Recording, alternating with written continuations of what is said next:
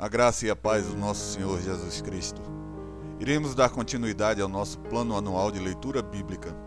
E no dia de hoje iremos abordar o livro de Gênesis, capítulos de quatro a seis. Livro de Gênesis, capítulo quatro.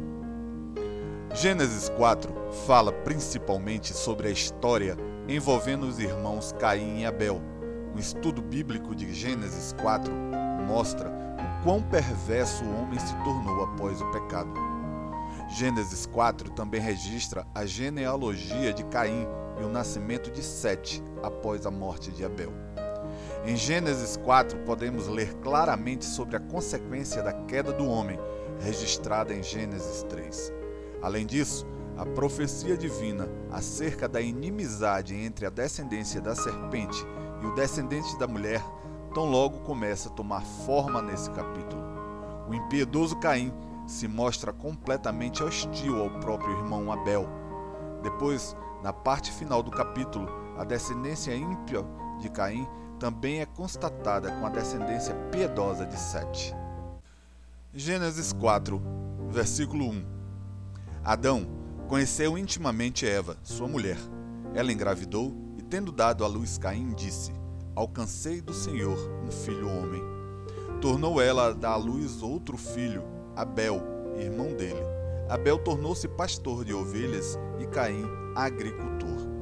Tempos depois, Caim trouxe do fruto da terra uma oferta ao Senhor. Abel também trouxe da gordura das primeiras crias de suas ovelhas. E o Senhor acolheu bem Abel e sua oferta, mas não acolheu Caim e sua oferta. Por isso, Caim ficou furioso e ficou com o semblante abatido. Então o Senhor perguntou a Caim: Por que tiraste? E por que estás com o semblante abatido? Se procederes bem, não se restabelecerá o seu semblante? Mas se não procederes bem, o pecado jaz à porta, e o desejo dele será contra ti, mas tu deves dominá-lo. Então Caim disse a seu irmão Abel: Vamos ao campo. E enquanto estavam no campo, Caim se levantou contra o seu irmão Abel e o matou. E o Senhor perguntou a Caim: Onde está Abel, teu irmão? Ele respondeu: Não sei. Por acaso sou guarda do meu irmão? E Deus prosseguiu: Que fizeste? A voz do sangue do teu irmão está clamando a mim desde a terra. Agora maldita és tu, serás afastado da terra, que abriu a boca para receber da tua mão o sangue de teu irmão. Quando cultivares a terra, ela não te dará mais sua força. Serás fugitivo e vagarás pela terra. Então Caim disse ao Senhor: A minha punição é maior do que a que posso suportar. Hoje me expulsas da face da terra. Também me esconderei da tua presença. Serei fugitivo e vagarei pela terra, e quem me encontrar me matará. O Senhor, porém, lhe disse: Sete vezes recairá a vingança sobre quem matar Caim. E pôs o Senhor um sinal em Caim, para que ninguém que o encontrasse o ferisse de morte.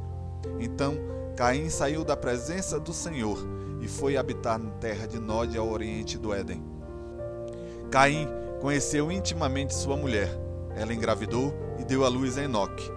Caim edificou uma cidade e deu-lhe o nome do filho, Enoque. A Enoque nasceu Irade, e Irade gerou Meujael, e Meujael gerou Metuzael, e Metuzael gerou Lameque. Lameque tomou para si duas mulheres. O nome de uma era Ada e o nome da outra Zila. E Ada deu à luz Jabal. Este foi o pai do que habitam em tendas e possuem gado. O nome do seu irmão era Jubal. Este foi o pai de todos os que tocam a harpa e flauta. Zila também teve um filho, Tubal-Caim, fabricante de todo instrumento cortante de cobre e de ferro, e a irmã de Tubal-Caim foi Naamá. Então Lameque disse às suas mulheres: Ada e Zila, dai ouvidos à minha voz. Escutai, mulheres de Lameque, as minhas palavras, pois matei um homem por me ferir, e um rapaz por me pisar. Se Caim há de ser vingado sete vezes, com certeza Lameque o será setenta e sete vezes. Tornou Adão a conhecer intimamente sua mulher, e ela deu à luz um filho, a quem pôs o nome de Sete. E ela disse: Deus me deu outro filho em lugar de Abel, já que Caim o matou. A Sete também nasceu um filho, a quem pôs o nome de Enos. Foi nesse tempo que o homem começara a invocar o nome do Senhor. Livro de Gênesis, capítulo cinco. Gênesis cinco é o capítulo que registra a genealogia de Adão. Um estudo bíblico de Gênesis cinco revela que o escritor de Gênesis enfatiza nesse capítulo a linhagem de Sete. Seu objetivo é contrastar a piedosa linhagem de Sete com a iníqua linhagem de Caim, apontada em Gênesis quatro. O escritor bíblico começa Gênesis cinco trazendo uma recordação da criação do mundo. Ele conecta a descendência de Adão, através de Sete, à criação original. Os dois primeiros versículos de Gênesis cinco basicamente resumem os dois primeiros capítulos do mesmo livro. Na parte final de Gênesis quatro, Moisés registra rapidamente a linhagem de Caim. Agora, em Gênesis cinco, ele apresenta a linhagem do filho nascido de Adão e Eva após o perverso Caim ter assassinado Abel. Com isso, ele deixa claro que a linhagem da aliança é aquela que provém de Sete. O grande propósito de Deus para a criação jamais seria frustrado por Caim e nem seria realizado através da sua descendência. Gênesis cinco não deixa dúvida de que a linhagem de Sete tinha lugar especial no plano redentivo de Deus. Moisés inicia Gênesis cinco escrevendo: "Este é o livro da genealogia de Adão." Possivelmente, essa declaração pode ser uma indicação de que o autor bíblico usou certas fontes para produzir este capítulo. Livro de Gênesis, capítulo cinco, versículo um. Este é o livro das gerações de Adão. No dia em que Deus criou o homem, ele o fez à semelhança de Deus. Criou o homem e a mulher, e os abençoou, e os chamou pelo nome de homem. No dia em que foram criados, Adão viveu cento e trinta anos e gerou um filho à sua semelhança, conforme sua imagem, e pôs-lhe o nome de Sete. E depois que gerou Sete, os dias de Adão foram oitocentos anos, e gerou filhos e filhas. Todos os dias que Adão viveu foram novecentos e trinta anos e morreu. Sete viveu cento e cinco anos e gerou Enos. Depois que gerou Enos, Sete viveu oitocentos e sete anos e gerou filhos e filhas. Todos os dias de Sete foram novecentos e doze anos e morreu. Enos viveu noventa anos e gerou Quenã. Depois que gerou Quenã, Enos viveu oitocentos e quinze anos e gerou filhos e filhas. Todos os dias de Enos foram novecentos e cinco anos e morreu. Quenã viveu setenta anos e gerou Maalalel. Depois que gerou Maalalel, Quenã viveu oitocentos e quarenta anos e gerou filhos e filhas. Todos os dias de Quenã foram novecentos e dez anos e morreu. Maalalel viveu sessenta e cinco anos e gerou Jarede. Depois que gerou Jarede, Maalalel viveu oitocentos e trinta anos e gerou filhos e filhas. Todos os dias Maalalel foram oitocentos e noventa e cinco anos e morreu. Jarede viveu cento e sessenta e dois anos e gerou Enoque. Depois que gerou Enoque, Jarede viveu oitocentos anos e gerou filhos e filhas. Todos os dias de Jarede foram novecentos e sessenta e dois anos e morreu. E Enoque viveu sessenta e cinco anos e gerou Matusalém. Depois que gerou Matusalém, Enoque andou com Deus durante trezentos anos e gerou filhos e filhas. Todos os dias de Enoque foram trezentos e sessenta e cinco anos. Enoque andou com Deus até que não foi mais visto, porque Deus o havia tomado. Matusalém viveu cento e oitenta e sete anos e gerou Lameque.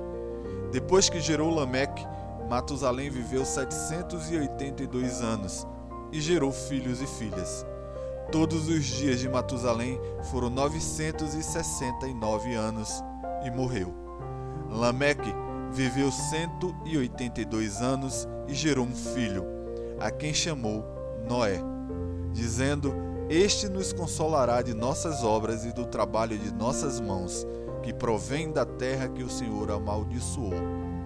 Depois que gerou Noé, Lameque viveu quinhentos e noventa e cinco anos e gerou filhos e filhas. Todos os dias de Lameque foram setecentos e setenta e sete anos e morreu. E Noé tinha quinhentos anos quando havia gerado Sem, Cam e Jafé. Livro de Gênesis, capítulo seis. Gênesis seis fala da corrupção do gênero humano. Um estudo bíblico de Gênesis seis revela a escalada do pecado na humanidade. Após a queda de Adão, o homem se tornou totalmente depravado. Este capítulo também registra o anúncio do dilúvio sobre a terra. Um esboço de Gênesis seis pode ser organizado da seguinte forma: a corrupção total da humanidade, Deus fica descontente com a humanidade, mas se agrada de Noé, e Deus anuncia o dilúvio. Livro de Gênesis, capítulo seis, versículo um.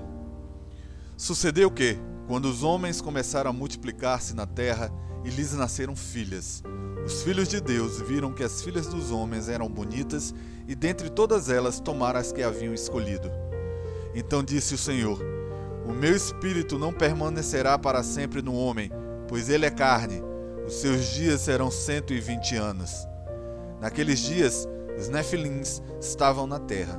E também depois, quando os filhos de Deus possuíram as filhas dos homens, as quais lhes deram filhos, esses Nefilins eram os valentes, os homens de renome da antiguidade. E o Senhor viu que a maldade do homem na terra era grande, e que toda a imaginação dos pensamentos de seu coração era continuamente má. Então o Senhor arrependeu-se de haver feito o homem na terra, e isso lhe pesou no coração. E disse o Senhor: Destruirei da face da terra o homem que criei, tanto o homem como o gado, os animais que rastejam e as aves do céu, pois me arrependo de havê-los feito. Noé, porém, encontrou graça aos olhos do Senhor. Estas são as gerações de Noé. Ele era homem justo e íntegro em sua geração, e andava com Deus. Noé gerou três filhos, Sem, Cam e Jafé. A terra, porém, estava corrompida diante de Deus e cheia de violência. E Deus viu a terra, e ela estava corrompida, pois a humanidade toda havia corrompido a sua conduta sobre a terra. Então Deus disse a Noé: O fim de toda a humanidade chegou diante de mim, pois a terra está cheia de violência dos homens. Eu os destruirei juntamente com a terra. Constrói uma arca de madeira de gofé, faze compartimentos na arca e reveste-a com betume por dentro e por fora. Tu farás desta maneira: o comprimento da arca será de trezentos covados, a sua largura de cinquenta e a sua altura de trinta. Farás na arca uma janela de um covado de altura, e na sua lateral porás a porta da arca. Faze-a com andares, baixo, segundo e terceiro. Porque eu estou trazendo dilúvio sobre a terra, para destruir de debaixo do céu todo ser em que há fôlego de vida. Tudo o que há na terra expirará. Mas estabelecerei contigo a minha aliança. Tu entrarás na arca, e contigo teus filhos, tua mulher e as mulheres de teus filhos. De tudo que vive, de todos os seres, fará entrar na arca dois de cada espécie, macho e fêmea, para os conservares vivo contigo. Das aves, segundo suas espécies, dos grandes animais, segundo suas espécies, de todo animal que rasteja pela terra, segundo suas espécies. Dois de cada espécie virão a ti, para os conservarem com vida. Leva todo tipo de alimento e armazena-o contigo, pois servirá de sustento para ti e para eles. Assim fez Noé, segundo tudo que Deus lhe ordenara.